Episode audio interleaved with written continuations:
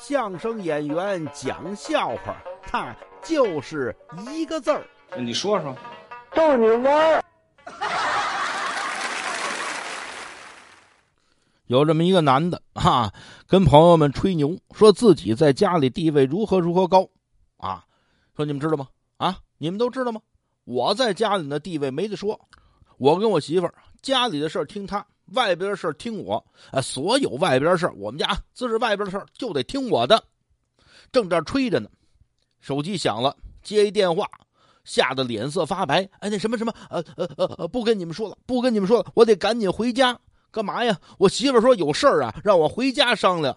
旁边有人问了一句：“回家商量，那不成家里的事儿吗？”对呀，我们家从来不在外边哼商量事儿。啊，对你的。